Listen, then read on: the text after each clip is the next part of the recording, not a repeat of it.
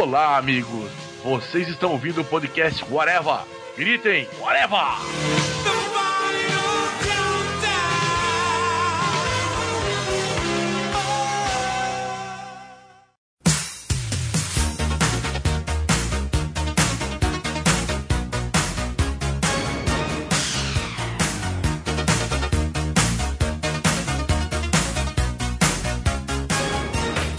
Vai começando, minha gente, e hoje vamos falar sobre programas infantis. Sim, é mais um podcast saudosista do Areva e que você não quiser ouvir, você vai ouvir até o final porque você é curioso, que eu sei. Meu nome é Marcelo Soares e está aqui comigo o senhor Tiago Moura. Alô, criançada, o Moura chegou, trazendo alegria para você e pro vovô. O senhor Modeste. Faltou um minuto para daqui a pouco. Essas poucos vou lembrar. E o senhor Fernando Fonseca. Sigam meus bons. Cara, três referências a Bozo sem querer, hein? Caralho. Por quê? Siga meus bons, não é Bozo. Eu assisti a Chaves e Chapolin no Bozo. Passava no Bozo. Passava no Bozo, começou no Bozo, saibam vocês. Olha só.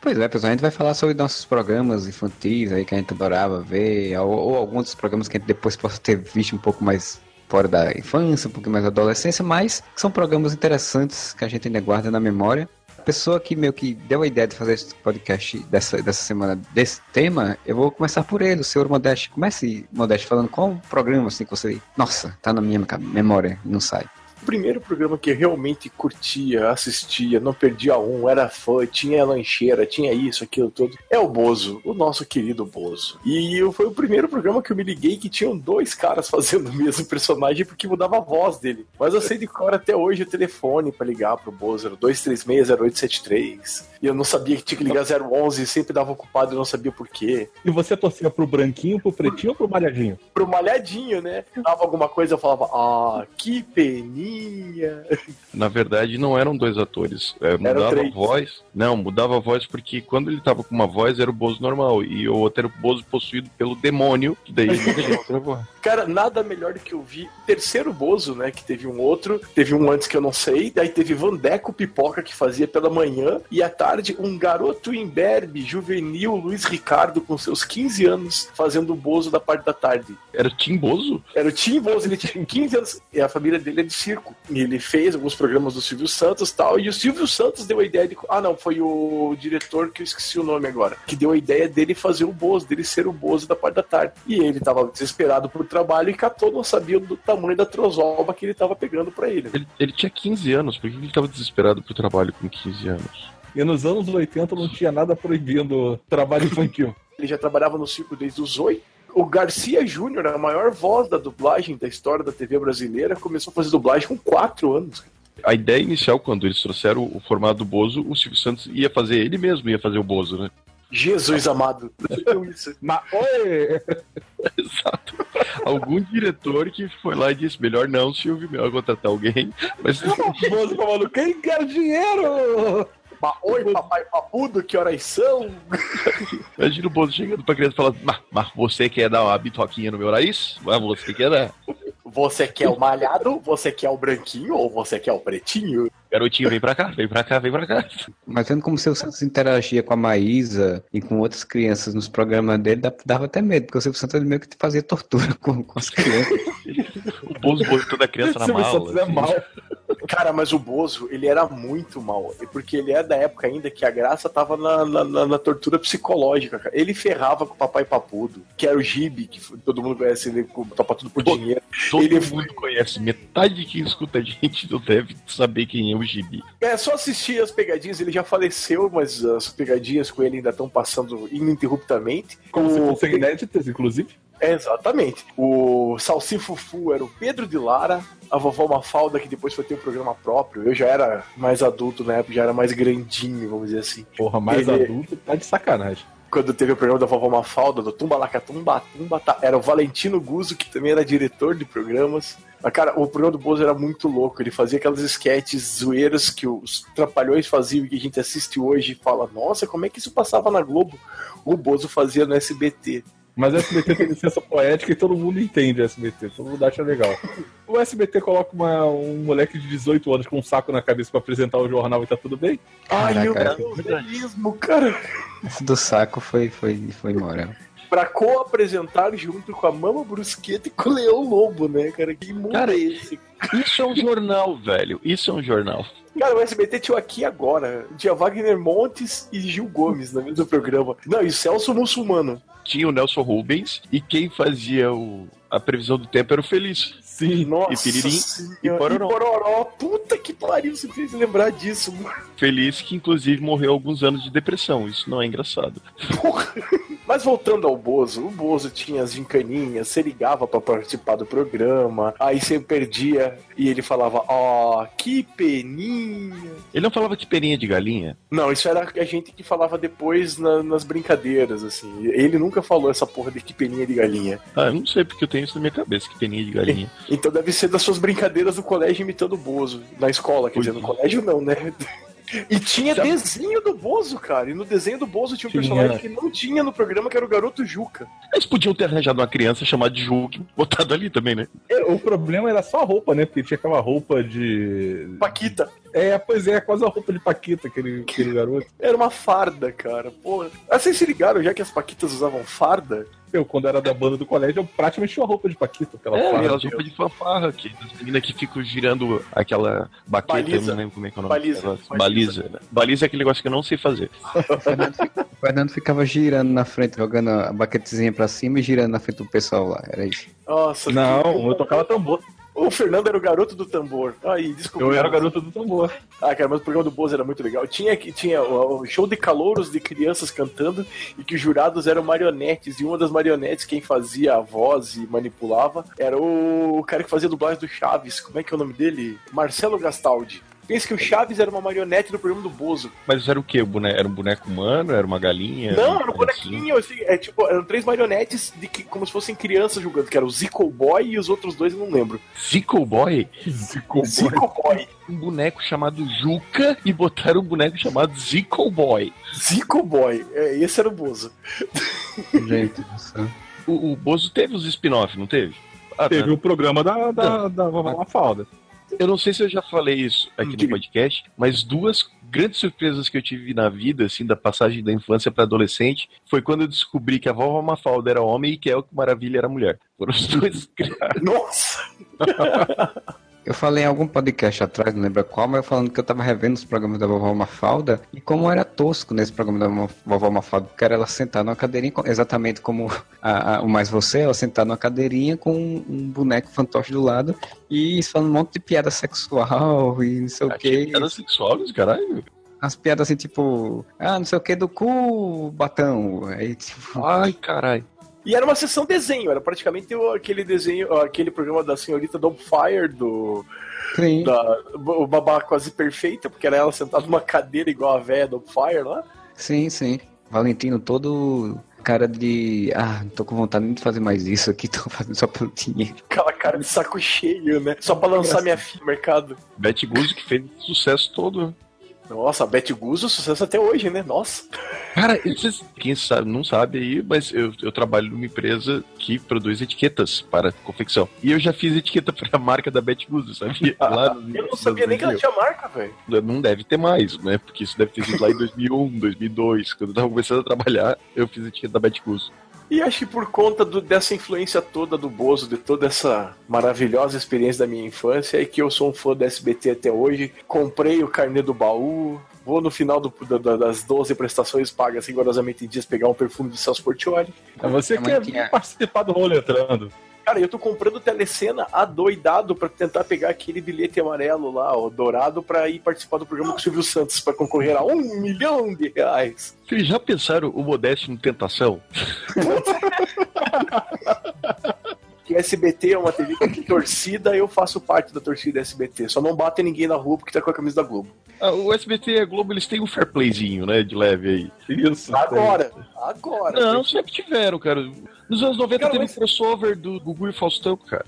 A Globo era tão filha da puta com o SBT que quando a Globo, o SBT ia passar Rambo programado para matar, a Globo passou o Globo Rambo 2 a missão. Ah, mas isso aí é concorrência, meu amigo. Mas, amigos, bem. amigos, negócios à parte. Mas tudo bem, porque todo mundo sabe que o SBT sempre soube como é que fazia isso. Tipo, os filmes dele começavam sempre após a novela. E se a Globo Sim, deixasse a novela estendesse duas horas, não tem problema. Eles estendiam a programação também. Estamos esperando acabar a novela da Globo Sim. pra poder assistir. O Ratinho falava Cara, isso literalmente. O Ratinho falava, mas essa novela da Globo não acaba, não tem mais o que apresentar aqui. Cara, na boa, eu vi. Eu cheguei a ver um dia quase uma hora e meia de Mr. Magoo no SBT, porque não acabava a porra da novela. E ia começar a loucademia de polícia no SBT. Isso, e o comercial ficava falando assim: ó, estamos aguardando o final da novela. Cara, e eles passavam um looping do mesmo desenho, cara. Era Mr. Magoo. Eu lembro de ver Mr. Magoo assim por horas a fio, a Pantera Cor-de-Rosa. Meu Deus do céu. O fair play tá, é tão grande hoje em dia, eu acho, entre Globo e SBT, porque o SBT já fala, né? Nós somos o vice e foda-se, né? Eles são tipo, pode ser Pepsi, né? E. que comparação é essa, velho? Ué, a Globo é a Coca e o SBT é a Pepsi, cara. E o Shaolin imitando o Silvio Santos na novela, velho filho de Shaolin, que será o Didi, inclusive, né? Jesus no amado. No remake dos Trapalhões. Tipo, tem uma cena, esse eu vi no, não foi o que eu mandei pra vocês, eu vi no Globoplay, que tipo, a menina tá passando, aí ele vai cantar ela, em vez de cantar ela, ele chega assim, ó, ah, vem cá, vem pra cá, vem pra cá, vem pra cá, veio da caravana da onde? Nossa! Ai, que porra. Eu ainda acho que o final perfeito pro programa do Jô seria ele entrevistando o Silvio Santos, tá? Tá feliz? Tô. Tá muito feliz? Tô. Dá uma bitoca no meu nariz? Ai, que coisa linda! A base de tudo, apesar de ter começado assistindo outros programas infantis como Daniel Azulay, a turma do Lambi Lambi, o meu mais influente é o Bozo. Mas discorra sobre, porque eu não sei, eu faço ideia o que, que seja Daniel Zulay e a turma do Lambi Lambi. Cara, não. Ah, é, você não é da turma do Lambi Lambi. Ele é novinho, ele é novinho. É. Eu tinha até o disco, Fernando, dos Sim. temas da Ticória e tal. Era um cara, um artista plástico que ensinava crianças a fazer não, tudo. Não, acho que o Daniel Zulay ele deve conhecer, porque ele é. Não. Nossa, ele não, não conhece o Daniel Zulay? Porque eu trabalho com comunicação, eu, eu sou desenhista, tenho que conhecer o Daniel Zulay, eu sou um. Ele, ele, é, ele é quase a base do seu trabalho. Eu sou uma fraude, meu amigo. Imagine um cara que não é da TV Cultura, é da TV Bandeirantes, mas que ensina a criança a fazer bricolagem com cartolina e desenhos e pinturas, e ensina um pouco de artes plásticas para as crianças nesse interim, com personagens que eram tipo adultos fantasiados com, como vaca, como. Como animais, é. é. Como animais, é, animais antropomórficos, assim. Era esse o programa do Daniel Azulay, turma do Lambi Lambi, e que de vez em quando, muito raramente, passava um desenho. Como é que era aquele do. Eu te disse, eu te disse! Calha essa buzina. Não, como é que era? era... Cocote e motoca. Sim, o. ah, não, é carangos e motocas. Carangos e motocas. Cocote e motoca. Que tinha um que era Cocota e Motoca, que eu não lembro é... qual que é. Eu lembro que tinha esse desenho. Não pra você ter uma ideia, assim, de, de teve o susto meu e do, do Modeste, cara, o Daniel Azulay era tão popular, assim, que tinha álbum de figurinha, revista na Abril, revista disco, disco, tudo. É, a turma do Lambi Lambi era como se fosse uma turma da Mônica, assim, sabe? É, é quase um ratimbum de tão popular que Isso. era, assim, eu acho. Que ele não era da, da, da principal, mas era bem popular. É, na época, o principal Sim. na Globo era o sítio do Pica-Pau Amarelo. Coisa quase antes do Balão Mágico, pra você ter uma ideia, amor. Então, mas o meu limite de lembrança é o Balão Mágico. Moura, pra você ter uma ideia, lembra quando eu falo que eu fui na inauguração do Shopping Miller aqui em Curitiba, que tava tendo o lançamento do Império Contra-Ataque, tava o Darth Vader, o Chewbacca e o Stormtrooper? Não, mas... Acho que já contei isso algumas vezes. A atração principal do evento de inauguração do, do, do Shopping Miller era o Daniel Azulay, com a turma do Lambi Lambi. Ele era tipo um arte-ataque da, da Disney que tem. Aí eu já Cara, não sei o que você tá falando. Sabe quem ele me lembrou? Eu tô aqui olhando no Google, tá? Ele me lembra da Mastor Pitaco, ou a da Mastor é Pitaco isso. me lembra ele. Sim. A, a, primeira coisa que eu pensei quando eu vi o da Mastor Pitaco, eu falei, nossa, Daniel Azular tá na escolinha. Mas era bem legal. E o outro que era a TV Globinho, também só passava aos sábados, era tipo uma sessão desenho, que apresentava era Paula Saldanha, que também fazia novela, era uma gostosa genérica, que colocavam para apresentar desenho dos Smurfs, dos Barbapapas e afins assim, os babapapos também tinham bastante coisa, muito lancheira de barbapapas. Também. Lancheira e gigiceira. Bastante produtos licenciados. É, que nem tinha o do o das frutas, como é que era? Tinha o Mortifruti, como é que era? Nossa. Ah, eu não lembro disso aí, não. Hortifruti. Cara, as pessoas eram ridículas nessa época. Não, turma do Hortifruti é propaganda de supermercado, né? Quarta do Hortifruti. não, mas não era, mas é, é, assim, era um, era, era um programa também, tipo Barba Papas, que era com frutas, assim. Cara, Barba Papa é tipo, sabe o Gloop Glip dos Ecloids? Isso, só que eram vários. Só que eram vários e coloridos. Tutti Frutti teve o remake, né? Que era o laranja irritante. Né? é, daí tinha a versão cyber disso aí, né? O laranja mecânico. Agora fizeram uma animação que é a festa da salsicha, não é? Puta! Eu nem comecei a falar dos desenhos que eu assistia no Bozo. Cara, primeiro lugar que eu vi Spectre Man, primeiro lugar que eu vi Chaves, primeiro lugar que eu vi Chapolin, conheci o Tokusatsu através do Bozo, cara. Bozo é a figura mais influente da minha infância. Eu tinha um cagaço do Bozo, eu, eu, sempre tive medo de. Porque assim, quem é que decidiu uma vez que palhaço era uma coisa engraçada para crianças? Um bicho maldito, pintada de branco, com o nariz vermelho na cara, fazendo. Ah, não é pra criança. Não é à toa que tem milhões de filmes de palhaços assassinos, porque palhaço é uma coisa bizarra. E crianças têm medo de palhaço. Cara, eu nunca tive medo de palhaço, eu não consigo entender isso, cara. Me incomoda palhaço, é uma coisa que incomoda. Cara, eu não consigo entender essa onda que tá tendo de palhaços malditos assassinos andando pelas ruas e as pessoas se assustando, cara. Ah, esses dias eu fui numa lanchonete tinha um. Cara, sério mesmo, deu um soco na cara, nunca mais volto pro McDonald's. ah, mas isso assusta. Ah, agora eu entendi a zoeira, mas é sério, o McDonald's tá afastando o Ronald McDonald's das propagandas e do, das lanchonetes. Demorou muito pra eles tirarem aquele palhaço desgraçado. Caralho. Desculpe aí o ouvinte, você que é palhaço profissional, mas palhaços são, são bizarros. Cara, não, bizarra essa foto do Fernando vestido de Paquita, cara. Ele é uma criança.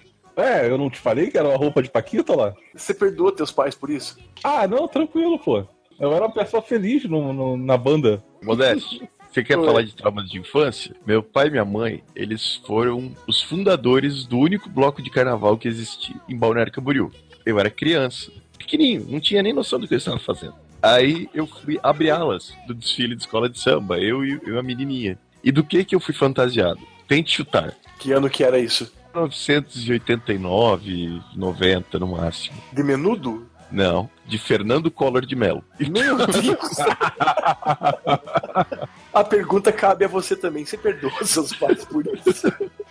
Eu era o Collor e a menininha lá era a Rosiane. Não, Rosiane não, a Rosane, Rosane Collor. Cara, imagine Cara, colocar uma, um moleque Modeste, atrás com uma barba postiça meu tu, mano. Eu perdoei, eu perdoei meus pais por isso aí que eu mandei agora.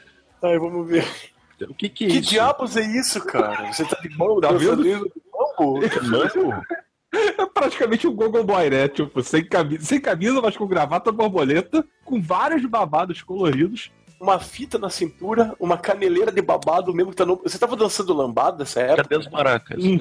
Não, mas, cara, isso daí foi uma apresentação de Dia da Cultura no colégio. Eu não sei cultura da onde isso daí, né? Cultura, não, é, cultura do Cuba. Que desgraça. Pois é.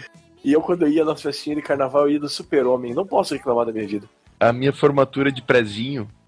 Sabe aquelas apresentações que sempre botava as crianças a fazer? Ai. Pô, sabe que eu não fiz prezinho, né? Eu fiz prezinho. Eu não, porque a minha mãe me inscreveu no prezinho. Aí eu assisti, sei lá, um mês de aula do prezinho. Falei que eu não queria, que eu achava muito chato. Minha mãe me deixou em casa. E eu só e você teve a liberdade de, você teve a liberdade de falar não quero? Hã? Eu tive. Que isso, velho? Eu Sabe tive quando... aí compensação, em compensação por causa disso, a gente suspeita que eu não tenho coordenação motora até hoje porque eu não fiz o prezinho. Porra. Eu no prezinho eu era que nem aquele menininho do, do programa da Eliana, né? Tá ligado? Do que, que você gosta da escolinha? De nada. Parte preferida. Eu gosto de ir embora. Era isso. Não. o prezinho, o prezinho pra mim era chato, porque olha só, eu sabia escrever meu nome já. Eu sabia os números de, de 1 a 10. Eu sabia as letras, inclusive K. Eu bebia cerveja. então, assim. Caralho, eu achando que tinha ido longe demais. Não, é, é porque, cara, meu pai que era louco, meu pai ficava jogando buraco, então assim, ficava olhando, então aí você acabava aprendendo os números e algumas letras também, além de saber escrever o nome. Por isso que eu aprendi o capa do rei, né?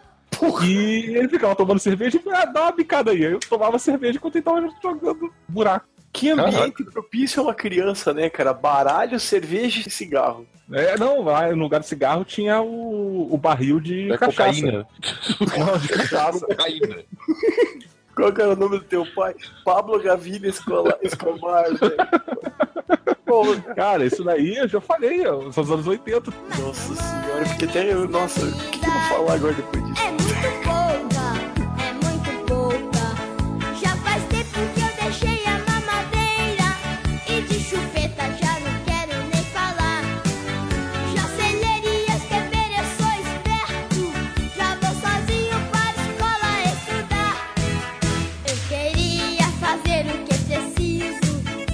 Anos 80 são terríveis, porque o que acontece? Teve a grande febre que foi, assim, que o Modeste também acompanhou, que foi quando descobriram que programas infantis deviam ser apresentados por gostosas, né? Loiras e morenas, né? Isso, e seminuas. E seminuas. Inclusive cantando curu curumim e de peito de fora. Exatamente. Cara, era, é assim, é muita coisa que a gente viu quando era criança que você vai ver de novo. Só, cara, mas como assim? É, as roupas da Xuxa eram absurdas, assim. Porque ela já usava isso, isso no clube da criança, eram as roupas isso. que ela usava no carnaval. Quem fazia cuspir de fora a música do Índio era a Mara. A Mara, não, sim, mas eu dizer que a Xuxa usava as mesmas roupas que ela usava no carnaval e naquelas colunas sociais que ela fazia com o Pelé, que era o namorado dela. Aquelas roupas que ela tava praticamente pelada, tinha ah, só. Não, um... que ela apresentava usando o maiô do Borat. É isso que tu quer dizer. O maiô do Borat, cara, o maiô do Borat era, era recatado, cara. Era Isso. bela, recatada e do lar, perto das coisas que ela usava no começo do Clube das Crianças. Eu fui no Clube da Criança da Manchete. Eu fui com o colégio. Você foi na época que ainda era. A atração principal era Patrícia e Luciano, ou foi depois da entrada do Juninho Bill que virou o Trem da Alegria? Cara, eu acho que já era com o Juninho Bill. Então já era o Trem da Alegria. Juninho Bill é. começou no, no, no, no. Ah, e ó, o programa infantil que a gente esqueceu de falar. Domingo no Parque. Domingo no Parque eu não lembro. Que era o Silvio Santos que apresentava domingo de manhã. Sim, e o Silvio Santos tinha só 60 anos nessa época, foi muito tempo. Vai, falha do Clube da Criança que eu tô curioso, Fernando, vai lá. Era a maior febre, a gente foi, né, com excursão de colégio, caravana, né, porque era no Rio, né. Você veio da caravana? Isso, era lá na, na Rua do Rússia, aí a gente foi, né, de ônibus, Aí é aquele negócio, você ganha um lanchinho, ganhava canetinha, é, aquelas coisas assim. Aí você começa, chegava lá, Aí você era praticamente misturado, né? Tipo, as crianças menores e mais bonitinhas ficavam perto lá pra poder aparecer na televisão. As crianças que eram maiores ou mais esquisitinhas ficavam todas no canto lá. Podia participar de brincadeira, não podia fazer nada. Só ficava sentado num canto vendo o programa. Você era a Cláudia, tava lá, né? Senta lá, Cláudia. ah, deixa eu só perguntar uma coisa, vamos ver se o Fernando é true mesmo. Era a Rua do Rússio, que número? Não era número 20? 13. Porque eu mandava carta pro clube da criança. Te responderam alguma vez? Era pra sorteio, nunca ia responder. Jogar as cartas pra cima e tal. Isso, Sim. Rua do Russo número 13. CEP, é. não sei o que, não sei o que. Eu lembro que foi, assim, aí tipo, tinha brincadeiras, e aí teve uma garota da minha turma que foi participar de uma brincadeira pra poder ganhar, ganhar uma mochila. Só que o nome da garota era Adelina. E aí, quando perguntaram qual era o nome dela, ela falou que o nome dela era Patrícia. Mas convenhamos, se, se o nome de uma pessoa é Adelina, ela tem todo o direito de dizer que o nome dela é Patrícia, né? Como condenar? Ah, assim. Inclusive, ela deveria, quando fez 18 anos, ter entrado na justiça e mudado o nome pra Patrícia. Eu espero que ela tenha feito isso. E perguntar pros pais por quê? Não, processado dos pais, né? Isso foi uma, uma febre, né? Porque o programa que alavancou a Xuxa, né, pra, pra carreira que ela, que ela teve depois, né? além de alavancar a carreira da Xuxa como apresentadora, acabou criando a explosão de apresentadoras infantis em trajes sumários na televisão. Né, Exatamente, né? não. Como a manchete começou com a Xuxa, aí a Xuxa foi importada para Globo. Peraí, a manchete não começou com a Xuxa. Vamos corrigir essa informação. Quem começou o Clube da Criança foi o palhaço Carequinha. A Xuxa começou, tipo, a primeira é a Xuxa dessa, dessa é, leva é. de apresentadores. O programa começou com o palhaço carequinha, daí deram o pé na bunda do carequinha Sim, pra colocar a Xuxa. Só. Mas a gente está discutindo sobre a, a, febre das mulheres em roupas sumárias. E eu ah, não sim, lembro sim. Do, do, palhaço carequinha em roupas sumárias apresentando Caralho, já tô falando que palhaço é traumatizante. Aí aparecesse esse palhaço carequinha com, a, com o baiô do Borá, aí acabou, né? Cara, imagine o palhaço carequinha com a roupa do Borá cantando O bom menino não faz xixi na cama, cara. Você tem que obedecer a mamãe e o papai. Que coisa errada com a memória do carequinha que tá fazendo. Mas então, aí começou com a Xuxa, que a Xuxa depois migrou pra Globo, tinha as concorrentes, né? E aí a corrente maior nessa mesma linha era a Mara Maravilha no SBT. Manchete, até ter uma concorrente à altura que foi ter só alguns anos depois com a, com a musa, do, a ex-musa do podcast, a Angélica. Jamais será isso. Não é Courtney Cox agora? Não, é só duas agora, tem duas musas. Tem ideia de quem era a loira que apresentava o programa infantil na manchete depois da Xuxa, Mora? Tem algum palpite? não era Pati, Pati Beijo? Não, isso foi depois da Angélica. Monique Evans. Lucinha Lins. Ah, Lucinha ah sim. Mas a Lucinha Lins era popular na época. Ela fazia filmes dos Trapalhões. Sim, e ela era fofinha, bacaninha, que cantava fininho. Sim. Ela é bonita até hoje. Tá, a Lucinha Lins foi apresentadora infantil, isso aí é novidade para mim. Do pulo e Vamos falar junto. Lupu. Lupu, Lipim, Clapato, Topô. Clapato topou. Coisa nova do tempo do meu avô, como a musiquinha, tema do programa falava. Caraca. Com o marido dela, que era músico Cláudio Tovar. Parabéns. Tinha muita coisa do que foi feito depois na cultura, né? Bem esse tipo de, de, de programa da TV Cultura. Quem que assumiu o clube da criança depois que a Xuxa saiu? Ou ela ou acabou o clube Não da criança? existiu o clube da criança, depois, que, depois voltou com a Angélica. Mas antes, Aí. depois teve um hiato.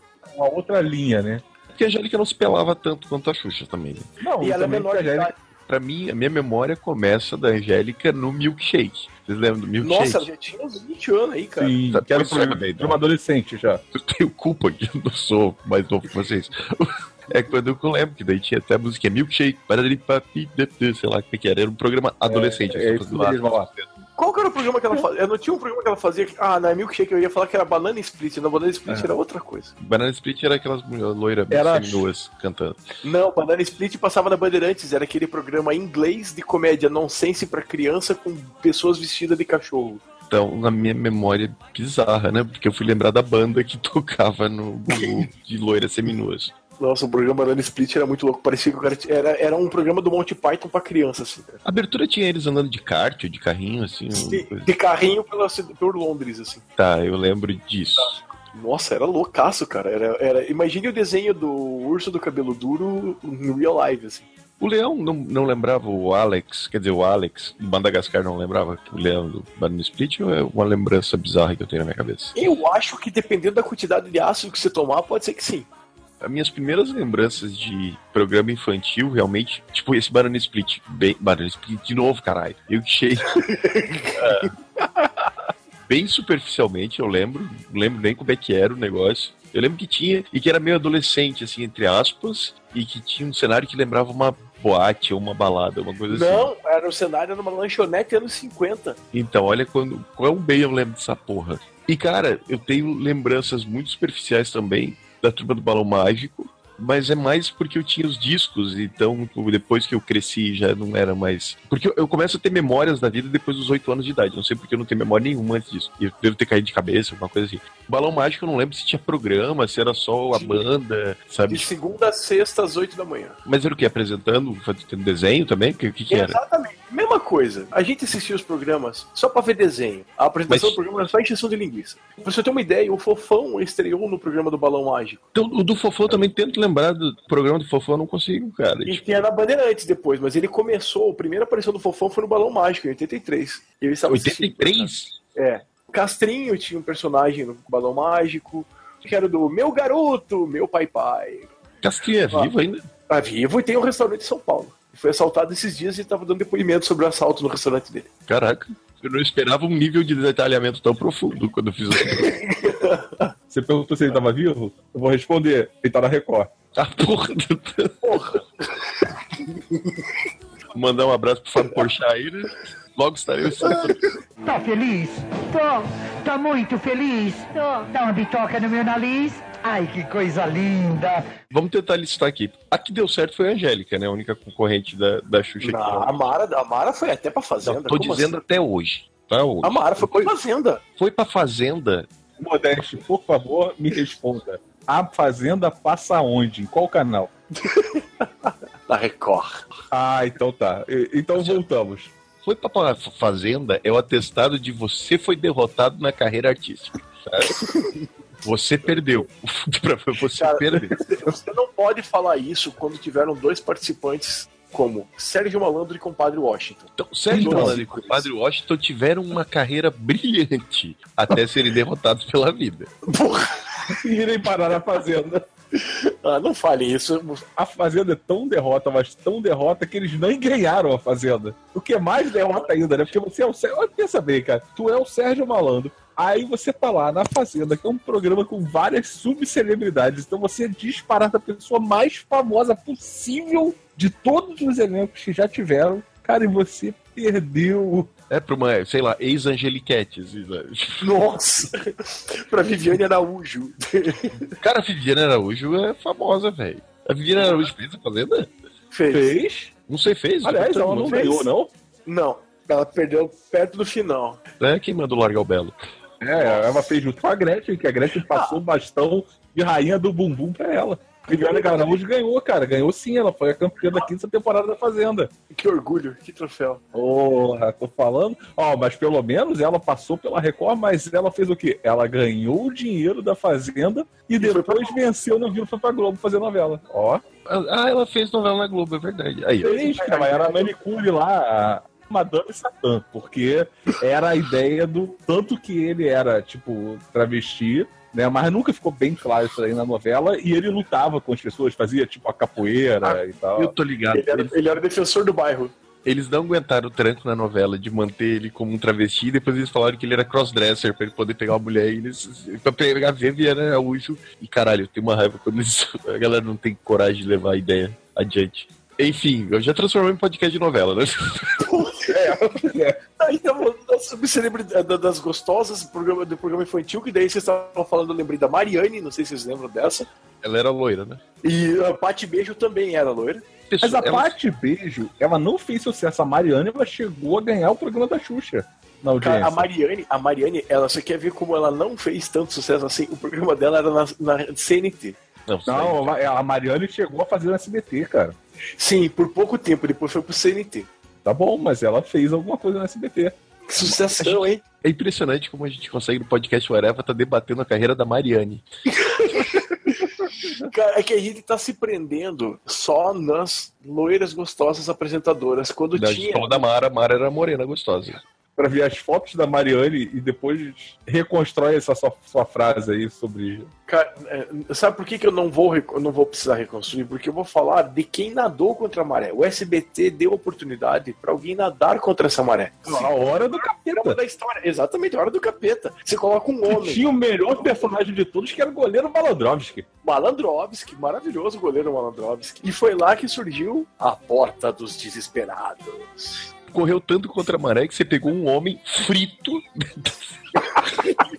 e botou pra apresentar o programa pra criança. Mas Sérgio Malandro, o programa era muito bom, cara, porque o apresentador não era só decorativo, que nem a Xuxa, Angélica, Mariana, Mara. ela- Ele interagia, era massa, cara. O SBT é uma coisa fora de série. O nome do programa era Hora do Capeta. Por E causa da o música. tema era o garoto em forma de guri. O Um capeta, capeta em forma em de- forma de guri, porque um garoto em forma de O guri. de forma de guri é o normal, É. né? O default, né? Pois é. Um capeta em forma de guri. Pô, eu tinha esse disco. Alusões Que era o satanistas. que tinha o instalando cobra. Exatamente, cara. Não, cara, ele tinha todos os personagens legais, cara. Goleiro que era tipo o Sérgio Malandro. Com uma peruca loira vestido de goleiro. Que ele era goleiro argentino na época do Goicoechea e tal. Ninguém lembrou do Goicoechea, só o Fernando vai lembrar do Goicoechea. É, pô. O que tinha um time? Não, é o goleiro da seleção da Argentina de 90. Pegador de pênalti na Copa. Cara, deixa eu só fazer um comentário assim que você joga aqui, né, no, no Google e aparece como curiosidade. Aí a primeira curiosidade é que a Suzana Alves, a tiazinha, foi uma assistente de palco da Hora do Capeta. Como Jesus. assim, cara? Tiazinha, cara. Mas a tiazinha chegou a ter, não teve uma cogitação, foi cogitado dela ser apresentadora de programa infantil? Não, Não, ela teve um seriado. Mas Não, chegaremos sim. lá. Chegaremos lá. Susana Alves, se tivesse lançado o personagem Tiazinha nos anos 80, ela teria ganho um programa infantil e ela ia apresentar um programa infantil de máscara, espartilho e chicote do Chicotada das Crianças, não duvido. Numa realidade que teve o vovó Mafalda, tiazinha era totalmente plausível, né? E quando ela fosse saísse do, do Clube da Criança, fosse pra Globo, a feiticeira ia assumir o programa. Puta! Loucura no H! H, né, cara? Ninguém sabe. Essa transformação, né? Quando a Band investiu no público jovem, no público teen, né? Teve, tipo, o H, que era o Luciano Huck, que apresenta, botava mulheres seminuas a depilar adolescentes, né? Depois ele saiu. Quem assumiu foi Otaviano Costa, eu- Não, antes teve outro. que foi assim, ó. Ah. Primeiro foi H, depois o H virou O Depois o H+. Tá ah, é o positivo por causa do O Otaviano, tá certo. positivo. Porque daí, né, Hulk, Otaviano, O positivo. E depois que o, que o Otaviano saiu também, aí o Marcos Mion foi e virou super positivo. Ou algo do Puta tipo. que pariu. O Mion, cara, aí a coisa que pouca gente sabe também, o Mion, lembra? O Mion, ele era um dos alunos do colégio de Sandy Júnior. Ele era um colega judeu. E o Murilo Couto fez isso também, não foi? Ah, não, foi Malhação Então, que o Murilo fez. Malhação que ele fez. O Murilo Couto fez malhação. Não era na temporada do Fiuk. Então o que aconteceu? O Marcos Mion, quer dizer, lá no Sandy Júnior, que ele ainda era adolescente, um pouco, um pós-adolescente, um jovem adulto talvez, ele era um dos alunos, depois ele ainda foi pra MTV, e da MTV, depois de muito tempo, ele foi pra Band. Então foi depois do Otaviano. Cara, Cover Nation conta como programa, como programa adolescente? Conta nessa nossa lista, não, né? Ah, não, né? Daí é adolescente, a gente tá falando de programa infantil. É. Então tá, então Dani, não, é que eu ia falar que o Cover Nation era bom demais, mas. Fica pro próximo, pro, pro próximo podcast sobre programas adolescentes.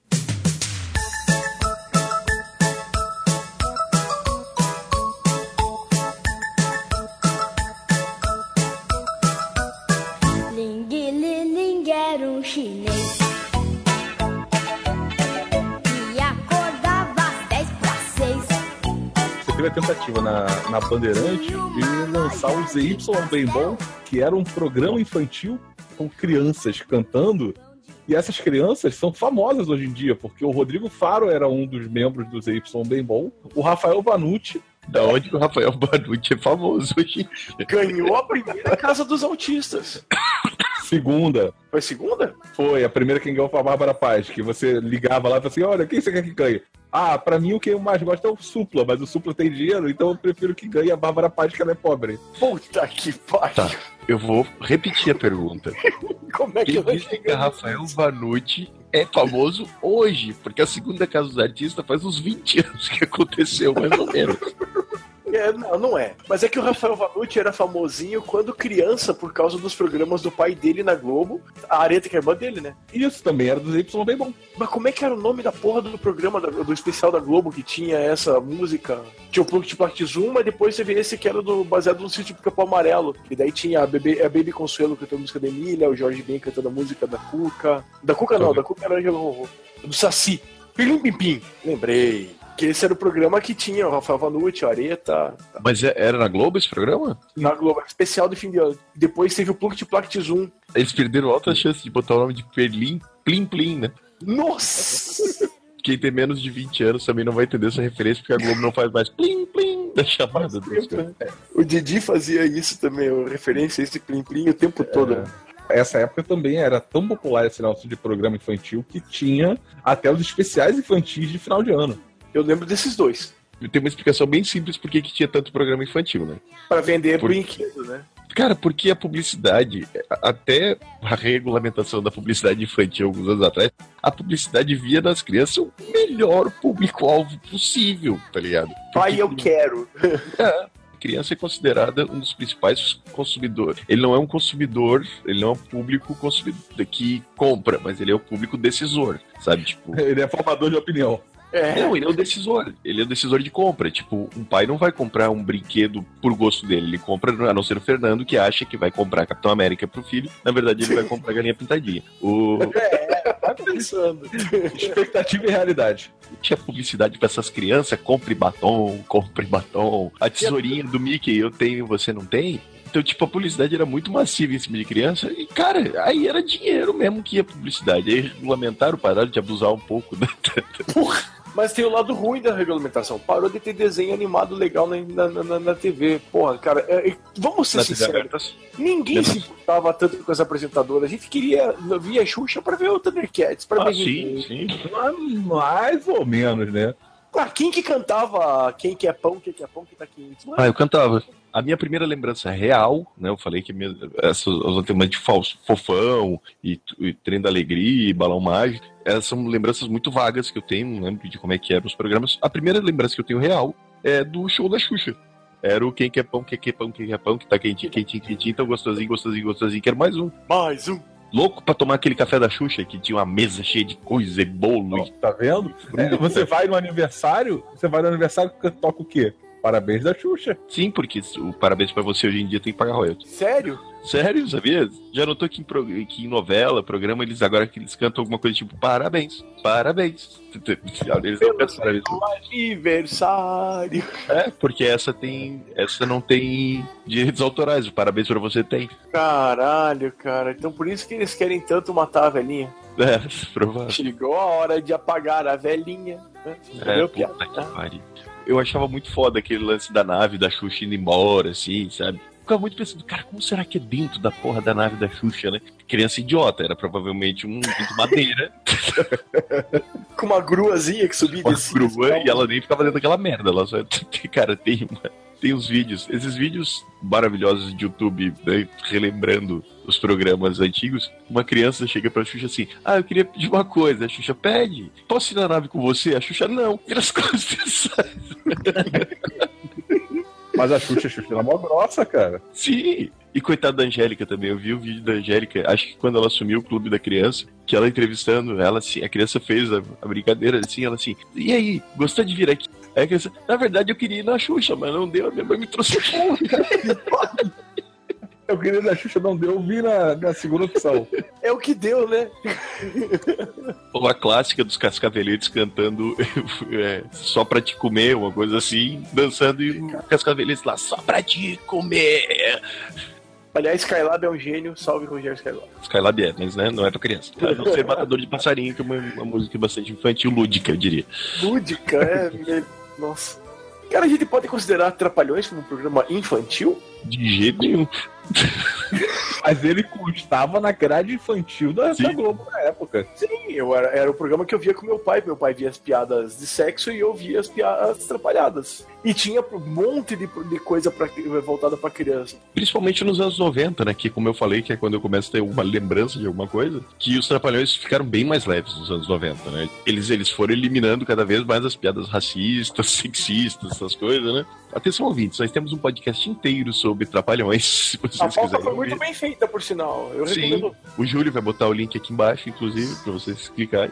Nos anos 80, eram aquelas piadas bem mais adultas, porque eram anos 80, né? Anos 80, Porks passava na sessão da tarde, então Sem, sem Ah. limite. Né, não tinha limite, né? Nos anos 90 as coisas começaram a se encaixar pra chegar aos anos 2000 e a loucura acabar um pouco, né? O... Cara, mas assim, o, o, pra vocês terem uma ideia da diferença, o gibi dos Trapalhões que saía pela Block Editora era um gibi pesadíssimo, tipo Mad.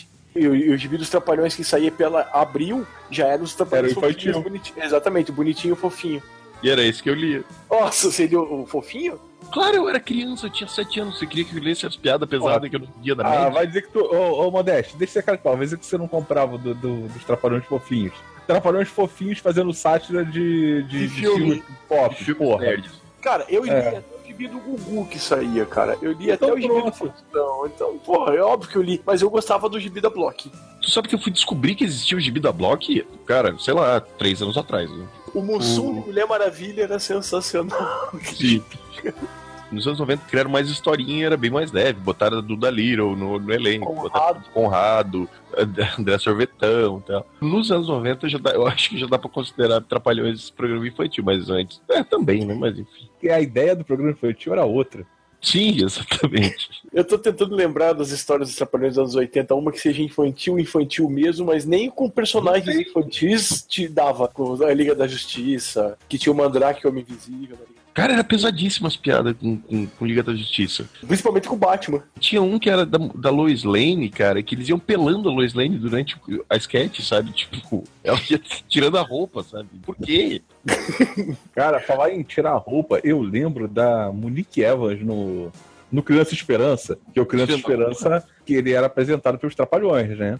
E aí teve um ano que sempre aparecia, sempre um, alguém lá e falou assim, não, porque agora se, se chegar a não sei quantos milhões eu vou fazer uma prenda, né? Tinha sempre isso. Chegou a Evans, não, porque se chegar não sei quanto eu vou desfilar de fio dental. E aí pegou, chegou, aí ela foi fez, faz aquela piadinha, né? Que pegar o fio dental, botar na mão assim, sair andando. E os trapalhões puxaram a roupa que ela usava, tipo um roupão, por baixo com fio dental, e aí ela, ela desfilou de fio dental. E isso de tarde, no domingo. Mesmo alguns outros programas tinham os personagens que eram voltados para as crianças em programas que não tinham nada a ver com criança. Por exemplo, no, no Viva a Noite, tinha o Bugalu. Viva! disso? Viva! Que era o, o, o personagem para chamar criança para assistir o Viva a Noite. Que ao mesmo Cara, tempo que tinha as meninas em maiô dançando no bambolete, o Bugalu e a, e a- a- que era a galinha azul da De mágica. leste a oeste, de, De norte a sul. A onda é a dança da galinha.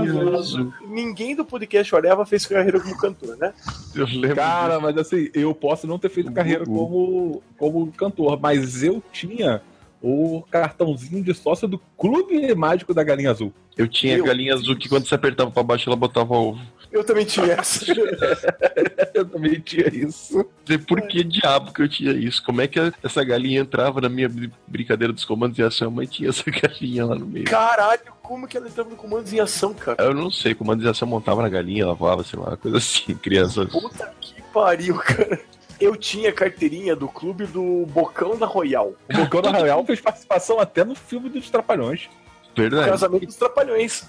Todo mundo teve algum amigo na infância que o apelido era Bocão da Royal, convenhamos. Tipo aquele amigo que era beiçudo, eu, ô Bocão da Royal. Olha, a gente era mais politicamente incorreto aqui. Mas tudo bem, não vou entrar nisso porque senão vai dar problema. Então vamos manter assim. Tá feliz? Tô. Tá muito feliz? Tô. Dá uma bitoca no meu nariz? Ai, que coisa linda. O programa que eu sei que ficou na minha cabeça, porque eu achava muito psicodélico quando era criança, era o tal do Gloob Gloob, né? Ah, que tinha os peixes. Vamos entrar na mar- maravilhosa seara dos programas da cultura. Ah, então é nessa parte que eu me calo, porque eu não assistia. Cara, esses dias eu tava vendo, acho que no canal do, do Pipocando no YouTube, o, o make-off de como é que era feito o Gloob Gloob. Era tipo assim, uma- obviamente uma tela verde atrás dos caras, eles com a- aquela, aquele peixe né, na cabeça, a maquiagem, um peixe na cabeça, assim, como se fosse uma- um capacete, sei lá, uma máscara. A roupa toda verde, obviamente. Nadadeirinhas deles, eles ficavam o tempo todo, tipo, mexendo as nadadeiras como se estivesse nadando, né? Eles ficavam o tempo todo com a mão, assim, sabe, puxando, alternando, assim, sabe, tipo, puxando umas cordinhas. Tem a tela verde, eles e a câmera, eles botavam um aquário, cara, pra dar o efeito realmente da água, tá ligado? Eu achei muito foda, assim, a forma criativa que eles acharam pra dar aquele efeito de água, pra não ficar só, só o tela ali Mexendo. normal, sabe? Eles passavam muito desenho estrangeiro, né? Tipo da Alemanha, Bélgica, França, Inglaterra. Tinha uma televisão no fundo do mar. Eu não lembro o que, que eles falavam, não lembro. Não, é- era, umas, era cultura, né? Se não me engano, eram umas coisas bem, tipo, de- educacionais, sabe? Tipo, eles comentavam sobre natureza, sobre ecologia, era mais puxado pra esse lance. Esse me marcou porque, tipo, como criança, né? Tipo, sei lá, 8, 9, 10 anos, você vê aquela coisa de duas pessoas com cabeça de humanos dentro de uma cabeça de peixe, assim, uma coisa muito surreal, assim. Quase um quadro surrealista, assim, de tão estranho. E se sabe que Gloob Gloob teve um crossover com Castelo Ratimbun, né? Foi? Tem um episódio que o Nino vai pra vai para baixo da água, vai nadar, não sei por algum motivo, ele vai pro fundo do mar e ele encontra com o Gloob Gloob, com os peixinhos do Gloob Gloob. Caraca, isso eu não lembro, não. Eu lembro do Castelo Ratibon também, mas não, esse crossover eu não lembro, não. Falando em Castelo Ratimbun e falando em cultura, você falou que achava psicodélico o Gloob Gloob. Pra mim, psicodélico era o Ratimbun, gente. Era absolutamente assustador, cara. Porque o Castelo Ratimbun ele é todo fofinho, né? Ele é um programa todo fofinho, assim. Sim, O sim. Ratimbun não, o Ratimbun é assustador, cara. Aquele conta que senta que lá vem a história e vem o. Não, primeiro abre uma porta. Hum, Tinha um barulho. sai um sofá assim da porta, todo psicodélico, as cores tipo chamadaças assim. Senta que lá vem a história. Daí é cara, assustador pra porra aquele negócio. Cara, E- Não, e- quem nunca teve um pesadelo com o professor Tibúrcio? O professor Tiburcio tinha cagaço do professor Tiburcio, que ele era uma mistura de palhaço com um bicho do expressionismo alemão, sei lá, cara. Olá, crianças! Ele vinha girando assim, sabe? Tipo, sei lá, se se eu não responder certo a pergunta se ele vai puxar meu pé à noite, esse filho da puta. Vai fazer um top 5 comigo. Porque o Ratimbun eu não, eu não lembro, cara, direito do Ratimbun. Eu lembro Nossa, do castelo. ainda bem, sorte sua. Eu lembro, eu lembro do castelo. você consegue dormir. Vocês lembram da empregada do Rei do Gado que tinha a voz bem fininha assim? Aham, Que, Lembro. tava, que ficava com, com o Sérgio Reis? exatamente. Tipo, ela era uma criança, a Nina. Aí ela era criança, só que daí era com aquela vozinha maldita que aquela atriz tem, bem fina. E ela ficava num berço de. ela Falava, ah, minha boneca! gente." Caralho, aquilo podia ser um personagem de filme de terror fácil. Sabe a Não órfã? tinha, umas, Era isso. não tinha tipo umas fadas que ficavam encolhidas numa. Tipo uma lâmpada lá, eles ficavam presas. não, eram as fadas no lustre do castelo, de boa. Era bem bonitinha as Ah. fadinhas no lustre do castelo. No Ratimbun tinha a esfinge. Você tem que descobrir o enigma e tal. Mas era, era muito psicodélico, assim, sabe? Tipo, não era um troço bonitinho, era um troço. Sabe? Ele, ele jogava na sua. Era agressivo, cara, Ratimbun, assim. Agora a esfinge. aparecia aquele esfinge do nada, assim, sabe? Uns cortes secos, assim, com os barulhos. E agora eu vou fazer uma pergunta para vocês. Ah, que caralho? Esse programa é pra criança? Era. Cara, mas quem fazia era o pessoal que vinha daqueles grupos de teatro bem loucão de São Paulo dos anos 80. Cara, Então, tinha muita influência de expressionismo alemão naquela merda. Tipo, se botasse, se botasse um quadro assim, Nosferatu, ali no meio, não ia destoar. Cara, como é que era o nome daquele grupo? Ah, cara, é o, o, o pessoal do Joelho de Porco fazia, eh, escrevia coisa pro Hot Boom, pra você ter uma ideia, cara. Um joelho? Daí eu tava até vendo que, tipo, o, ca- o castelo surgiu depois, eu ignorei o silêncio constrangedor. O-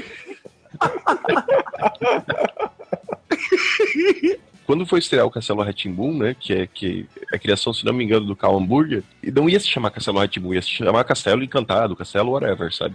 Era rachado o valor da, da produção, sabe? Metade era da cultura e metade era de um patrocinador que eu não vou lembrar agora quem é. E esse patrocinador falou: não, Castelo Ratimbun, porque a marca Ratimbun tem que ficar, tá ligado? E ficou, daí eles criaram o Castelo Ratimbun. O Nino, que é o Cassius Capim, ele tem esse nome por causa daquela personagem maldita da menininha da boneca, que era a Nina. Eles fizeram ele ser o Nino. Caralho.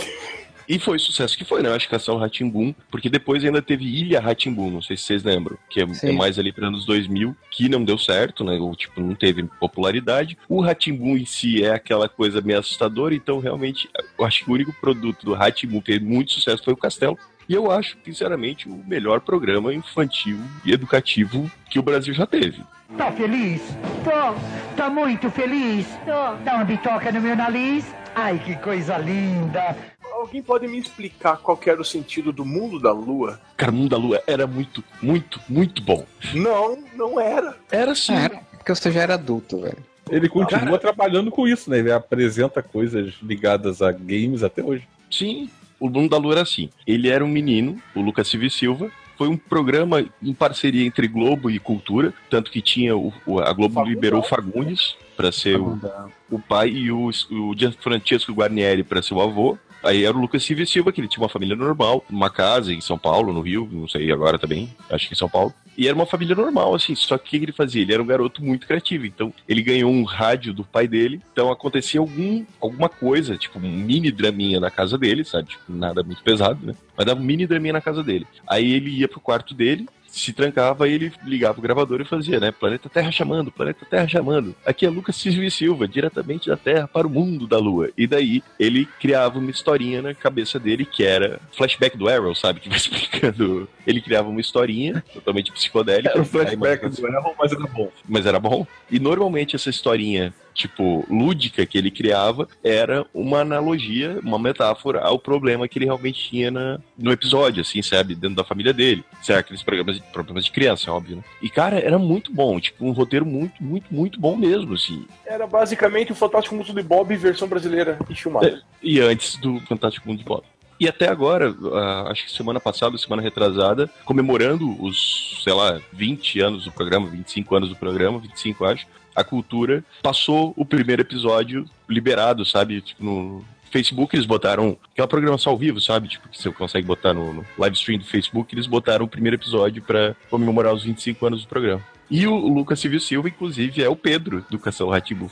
O Mundo da Lua ganhou até um documentário recente também falando sobre 20 anos depois, né? E como era, como é que esse pessoal tava, qual era a análise que eles faziam do programa. O que eu gostava muito era exatamente isso, né? Por conta dessa coisa da, da metáfora, né? Da fantasia como metáfora da, da realidade. A gente tinha o quê? Uns 12, 13 anos de idade, sei lá. É só fazer uma conta simples, porque o Lucas Silva e Silva agora tá com 36 anos. Eu tenho 34 e já era dois anos mais novo que ele, né? Pois Cara, é, a gente eu- tinha a mesma idade do garoto, a gente se identificava, né, cara? Então, era legal. Cara, pra não dizer que não tinha nada na educativa, na cultura que eu não gostava, que eu gostava, tinha o Mundo de Bigman. Isso era muito bom.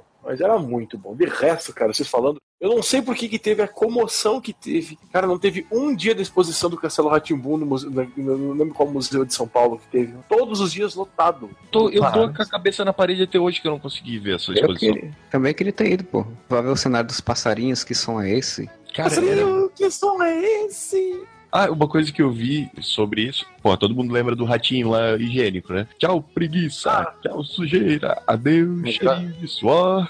Virou até propaganda isso. Sim. Da Johnson Johnson. Gostoso pra chuchu, chuá, chuá.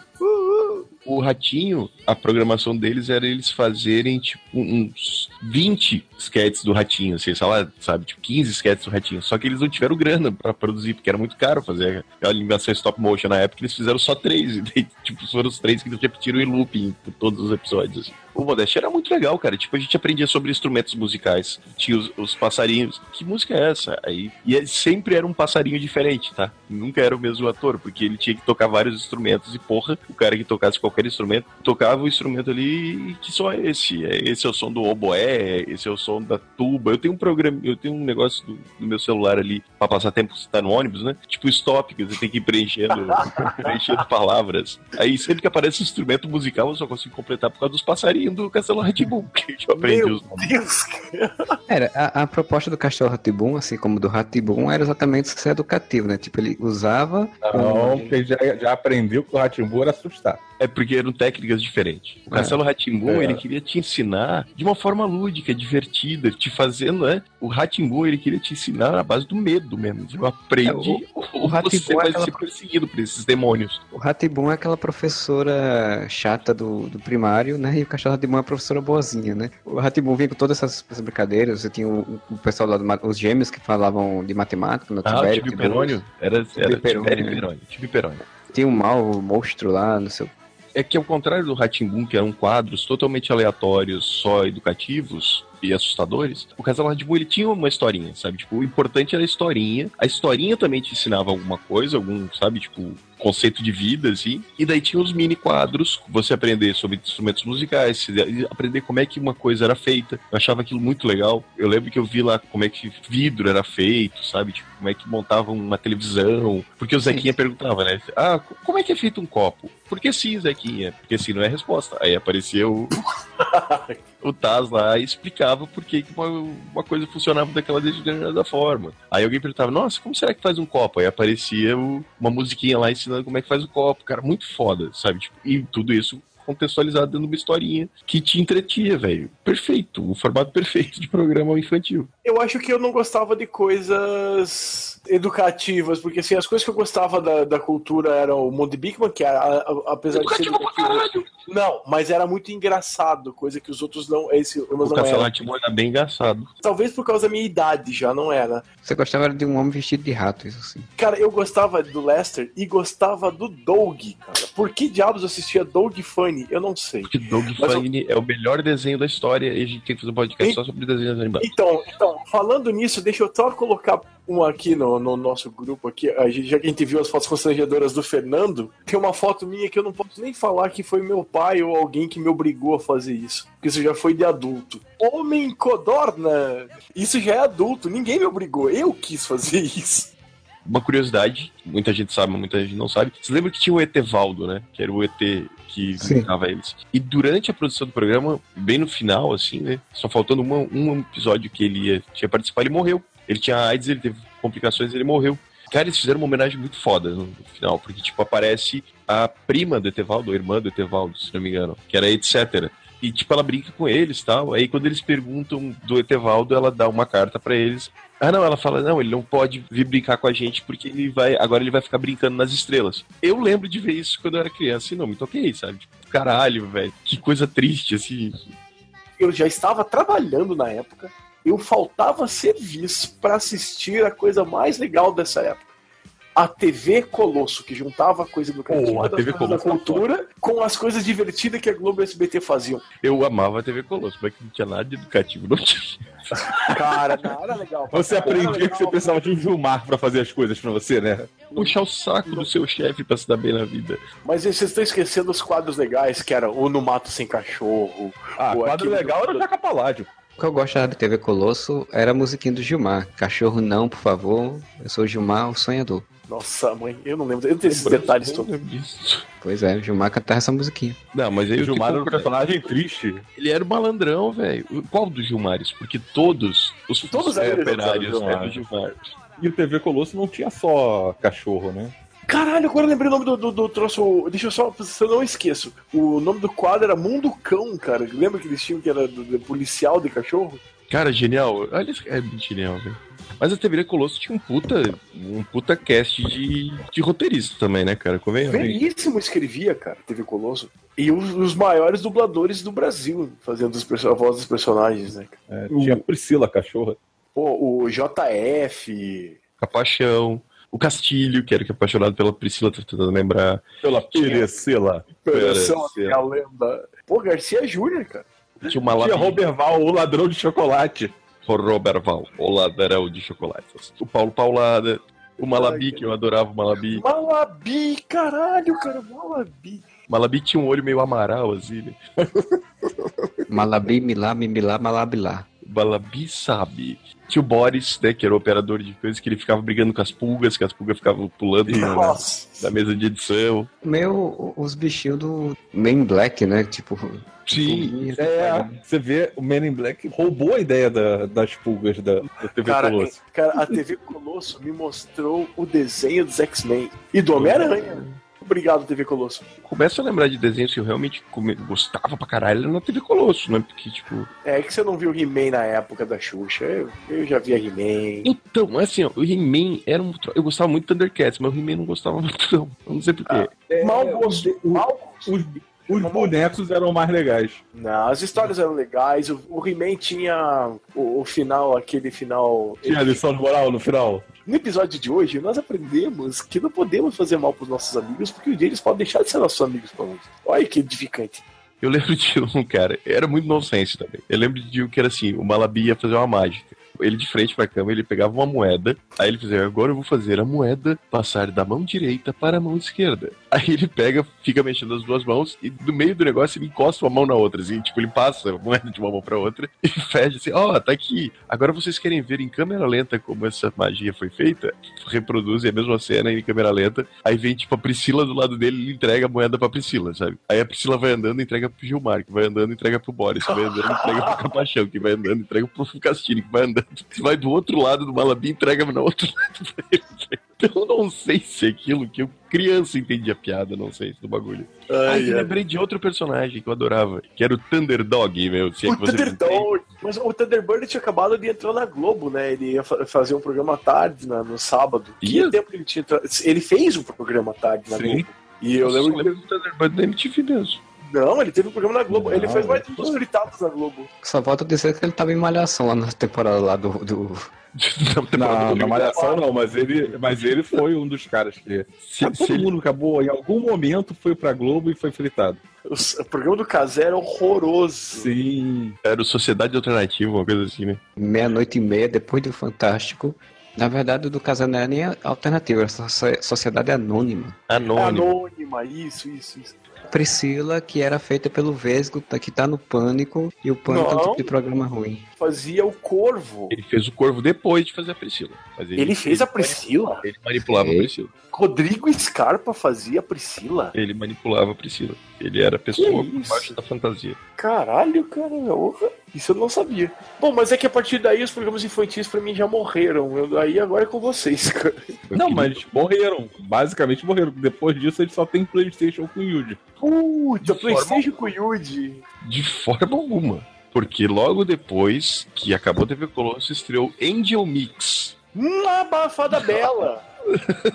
Exatamente. Eu tava trabalhando já. Eu lembro que John Mix tinha uma música de abertura que era bem chamativa, mas agora eu não consigo lembrar qual é, cara. Não é aquele Angelical Touch? Meu toque aqui é too much? Acho que é, acho que é essa, eu não lembro. E eu tô aqui que é too much. Angelical Touch. Touch, touch. Angelical Touch. Touch. Eu não faço a menor ideia o que, que passava no Angel Mix, porque eu não assistia o Angel Mix, eu ficava esperando Não. o Angel Mix pra, pra assistir a Fada Bela no Caça Não, Talento. o, o Angel Mix era desenho, Fada Bela e brincadeiras lá, passo repassa, né? Era basicamente isso. A manhã inteira, né? Ou pelo menos parte da manhã. Fada Bela era muito legal. Cara, juventude triste essa que vai ter que conviver com a- os programas matinais sendo Ana Maria Braga e Encontro com Fátima Bernardes, né? É, né? Juventude que não tem mais o que ver pra ela na televisão. A não ser que queira ver o, o Bom Dia e Companhia. Não, como a gente falou, só o SPT, né, que mantém uma programação infantil hoje em dia, né? Por pura insistência do Senhor Abravanel. Sim. Porque ele gosta de criança, não, porque ele vende pra criança. O cara é foda. Não, mas ele mesmo falou, ah, por que não, sabe? Tipo, o cara não vai à falência pra passar desenho animado de manhã, sabe? Ainda tem essa ligação com a Disney agora, né? Como é que a gente fala de ligação com a Disney e esquece do Trevê Cruz, caralho? Comitê Revolucionário Ultra Jovem. Dá o play, Maca. Ah, meu irmão tá me corrigindo que ele fala três vezes cruz de cruz de cruz. Sabe por que, que teu irmão sabe? Porque ele é da geração que cresceu com essa porra do cruz. Porque ele é ultra jovem e merece respeito. Cara, o Cruz era muito maneiro, cara. Eram para as crianças, no sótão de casa eles faziam uma TV pirata que invadia o sinal do SBT, e daí eles passam, porque eles ficavam puto que não tinha desse programa infantil no SBT, aí eles invadiam o sinal do SBT para passar desenho animado, e tinha as aventuras deles. Com um agravante, uma das crianças era o Faustinho. Era o Faustinho mesmo? O Maca era, era Faustinho? Aham. Você tem certeza que você não tá dando uma informação confusa? Pode colocar no Google, pode conferir com o Wikipedia. Do princípio que, tipo, se a gente imaginar que toda criança gorda era o Faustinho, fica... Não, esse era o Faustinho mesmo. No começo eram três meninos só, né? Era o, o Caju, o Maca e o Chiclé. E depois entrava uma menina, não entrava? Sim, que é de cabelo vermelho. Foram duas meninas, não foram? Não, no começo era uma menina só. Acho que depois. Porque no começo era. Maluca tipo... e pipoca. Maluca. Ah, maluca. maluca. Ah, depois entrou a pipoca também, é verdade. Cara, tinha os melhores desenhos da época, cara. Porque passava DuckTales, passava. Pateta e Max. Pateta e Max. DuckTales. Não, DuckTales não, não passava. DuckTales passava na Mara, me confundi.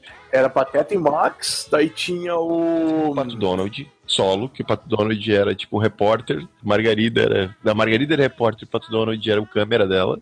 Caraca, realmente era o, o Faustinho.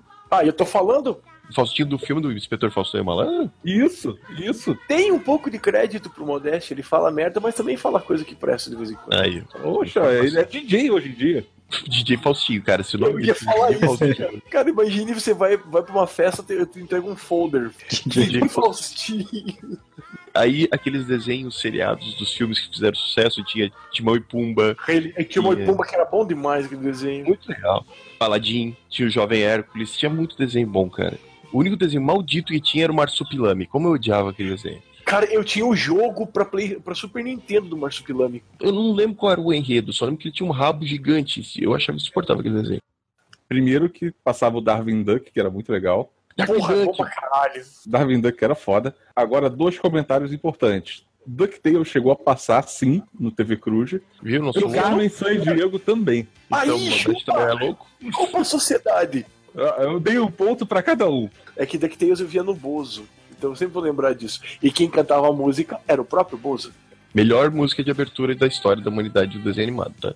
Cara, um dos de melhores desenhos da história da humanidade, cara. Eu, a única coisa ruim de DuckTales é que me apelidavam de Asnésio. Ah, mas isso todo colégio tinha. No caso do Modeste, ele era o É, ele é o próprio. Parabéns. Ei, Bang!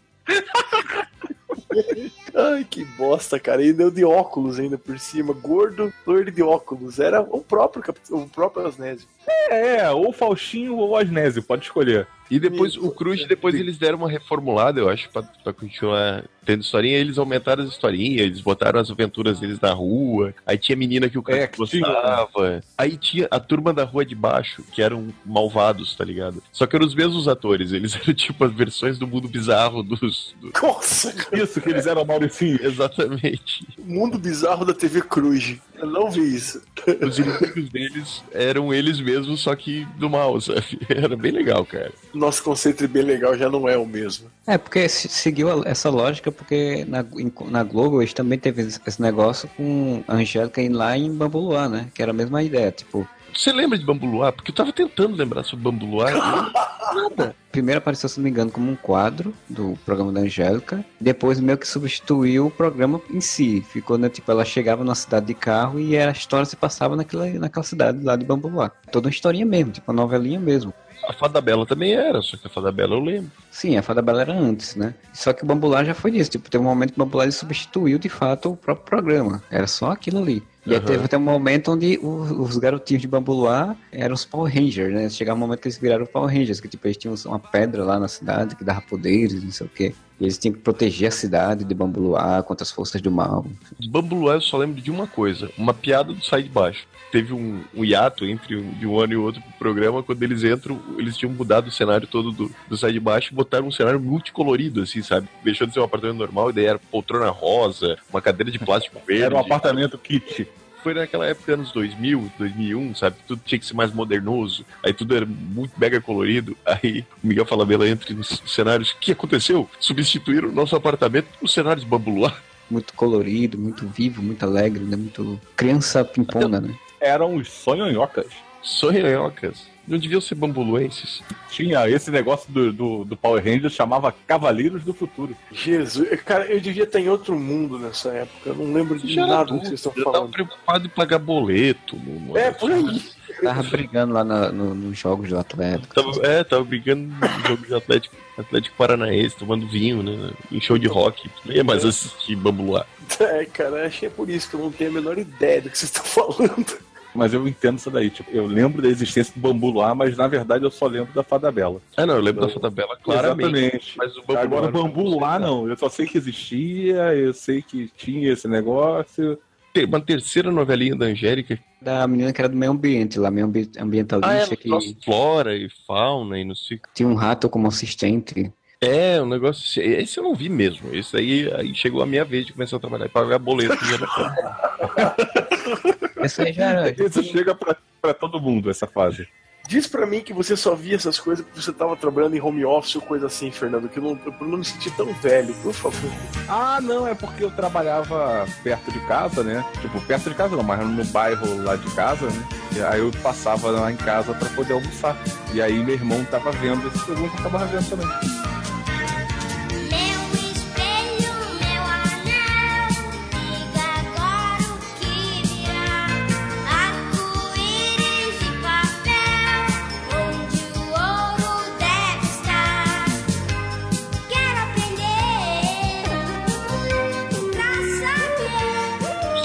Capão Amarelo, a nova versão, que eu lembro. Eu não cheguei a assistir, mas eu lembro que daí a Emília era a Isabelle Drummond.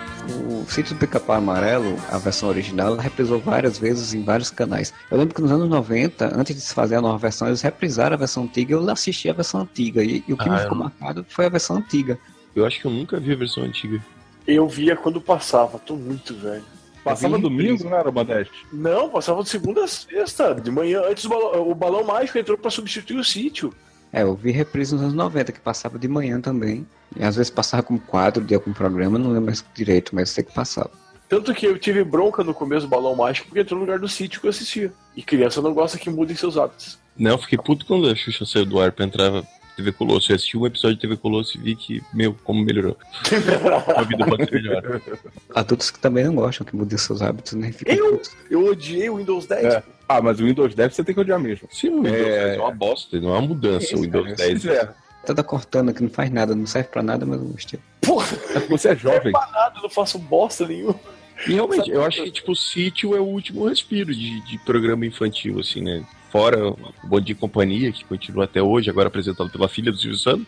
Realmente, o último respiro de programa original, assim, infantil brasileiro foi realmente o sítio do Pica-Pau Amarelo. Agora vocês estão fazendo me lembrar, fazer me questionar uma coisa. Em que programa parecia, é, passava Jaspion, Changeman e Cavaleiro do Zodíaco? A Duda Little tinha um programa na manchete. É porque eu não lembro da Duda Little, eu lembro do, dos Cavaleiros, do Jaspion e do Changeman. E do Lion Cara, Man.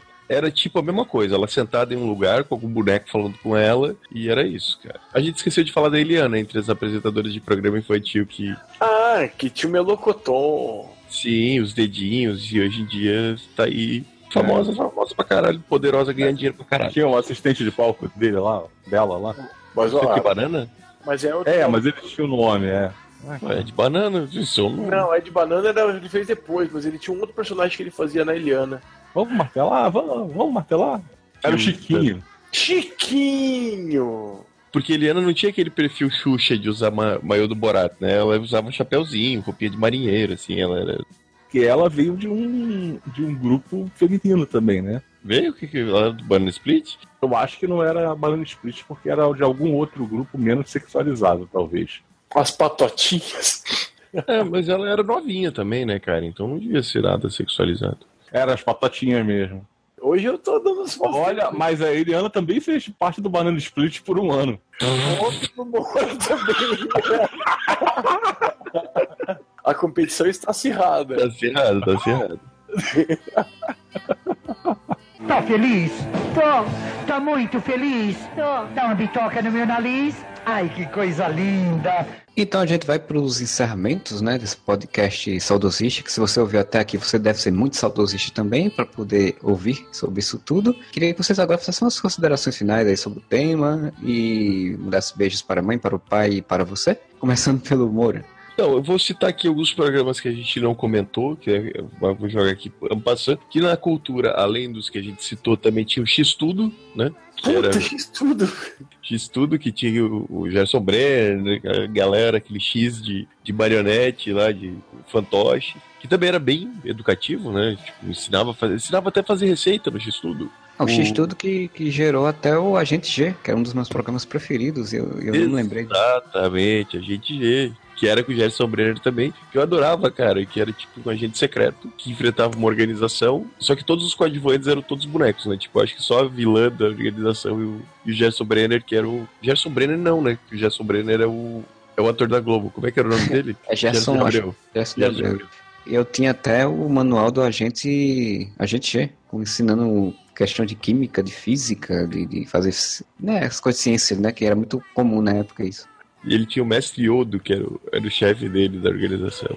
Os companheiros de, né, de agentes dele eram tipo o leite, comidas, assim, eram os ajudantes da gente. Um que era da Record, da Record, da, da cultura também, pouca gente lembra, que era a Turma do Pererê, que fizeram uma versão live action da Turma do Pererê do Ziraldo. Hum, não lembro disso. Teve, teve Turma do Pererê. Porque teve também a Turma do Arrepio, né? Turma do Arrepio, também. Turma do Arrepio teve também nunca assisti, né? A gente descobriu isso através de Googles da vida, uma série da Turma do Arrepio. Se não me engano, a série da Turma do Arrepio era com bonecos também. Não, era pra gente fantasiada. O único ah, boneco é? era o morceguinho. Ah, eu pensava que tinha, tinha boneco ainda. Eram adultos fantasiados de monstros que deveriam ser crianças, basicamente. Porque, sei lá, a galera não, não confiava em contratar crianças para interpretar crianças, né? O Chaves veio aí ensinar que o certo é contratar adultos para se fantasiar de crianças. E é isso. É o resumo da nossa infância. Quem, quem lembrar de mais algum programa infantil, por favor, comente aí, porque se o Júlio tivesse aqui, ele ia comentar de Shazam Xerife, ele ia comentar do Vigilante Rodoviário. Rodoviário. National Kid. Capitão 7. Capitão Asa. Ele ia lembrar dos primórdios do rádio, quando né, tinha os programas infantis de rádio. Sésamo. O Júlio ia falar do Vila Sésamo, Coraciba da Banheira e Braga. Coraciba da Banheira. Não, o, o Júlio ia falar do Júlio do Cocoricó. Ah, Cocoricó também, bem lembrado. Cocoricó. Cocoricó. Que tinha aquele clipe então. maldito da velha, fia, da velha fiar, do rato da cobra, cobra do sapo, sapo do gato, gato não sei o que, a velha Esse fiar. Esse eu vi dos Trapalhões. Não, mas tinha do Júlio também, tinha do Cocoricó. Como é que é o Júlio da guitarra bicharada no coral cantando rock rural. Caraca. Tá que pariu. E curiosamente, curiosamente, acho que a gente nunca fez essa piada com o Júlio.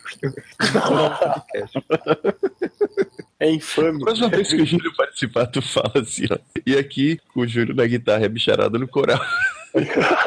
ele não vai entender porque ele já era um senhor, né, nessa época. Já era pai de família, provavelmente, nessa época. Mas talvez ele saiba justamente por ser pai de família. Ah, é, não, tem isso. Júlio, Júlio acompanhou a estreia de Nino Italianinho, né? Topodídio. O Júlio Topodídio da estreia, né, cara? Com o Moacir Franco ainda.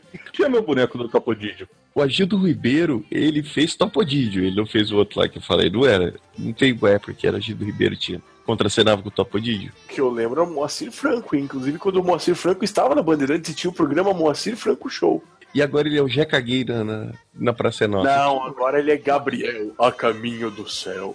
Ele não que faz mais o Jeca Gay? Não, não. Agora ele faz um outro personagem suicida. Que, é, suicida não, um cara que tá desgostoso da vida e quer se matar. Isso também em alguns lugares é conhecido como né, crime. suicida. Aí o São Pedro tá ligando para ele. ele. toca o celular e ele atende. É Pedro. É a bosta do personagem. Modeste, hum. quem você falou que contracenava com o Topo Didio? Não era o Moacir Franco? Moura, quem você falou que contracenava com, com o Topo Didio?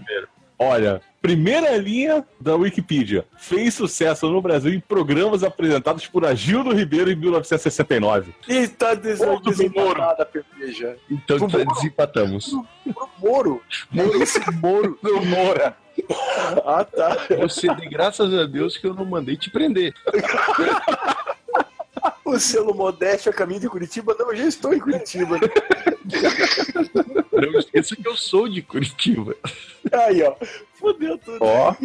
Então, eu queria muito usar esse último espaço para a gente corrigir um gravíssimo erro da nossa parte. A gente foi muito ampassando, talvez pelo maior apresentador de programa infantil de todos os tempos. A gente só citou- Não, Miele. Silvio Santos. Porque o Domingo no Parque, o Domingo no Parque deixou legados para toda a história. Mas só o Júlio poderia Parque- falar sobre Domingo no Parque. Não, eu assistia. Domingo no Parque, Com o Júlio?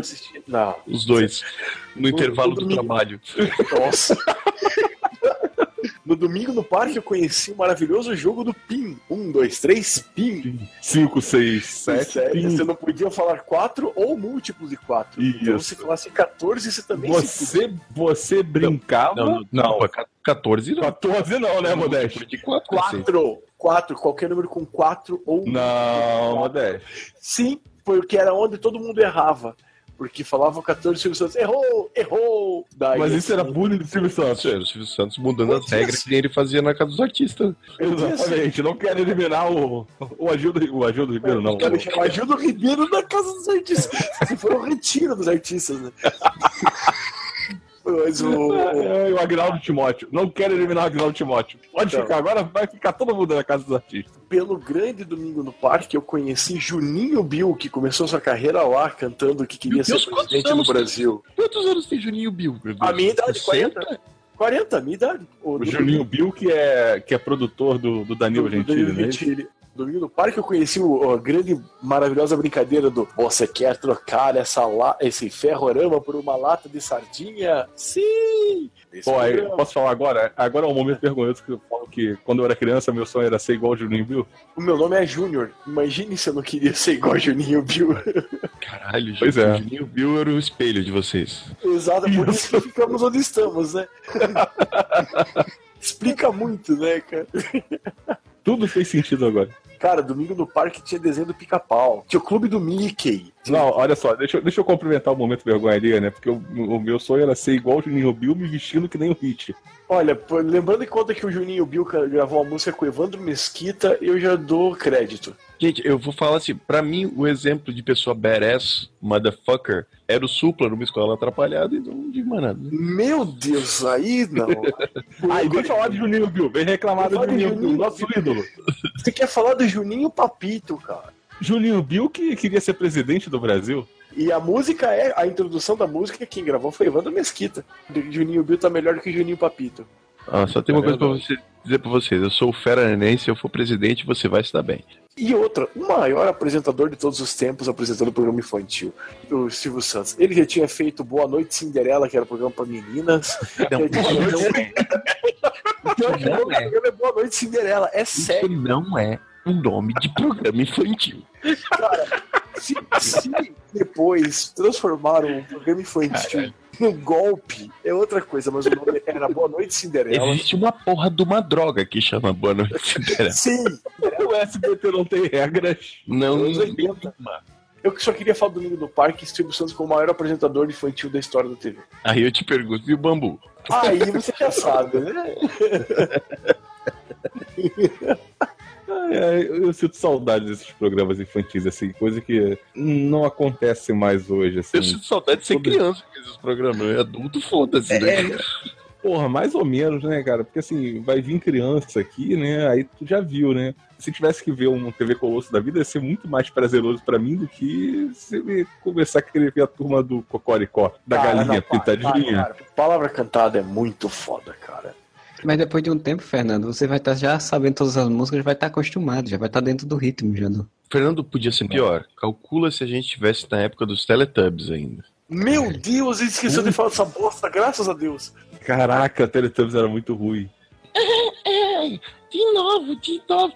Papinha gostosa. Que inferno. Eu, cara, eu lembro que na época que passava esse diabo desse, desse programa, eu tinha o quê? Uns 14 anos. E daí eu tinha uma prima mais velha, sabe? A, a, não vou citar o nome dela. Mas ela já tinha, sei lá, 18, 19. Aí eu lembro dela comentando, assim, na família. Que ela era meio magda, sabe, minha prima? Aí Ela dizia aquele Teletubbies. E o que, que tem? Eu assisto, assisto, mas eu não consigo acompanhar qual é a história.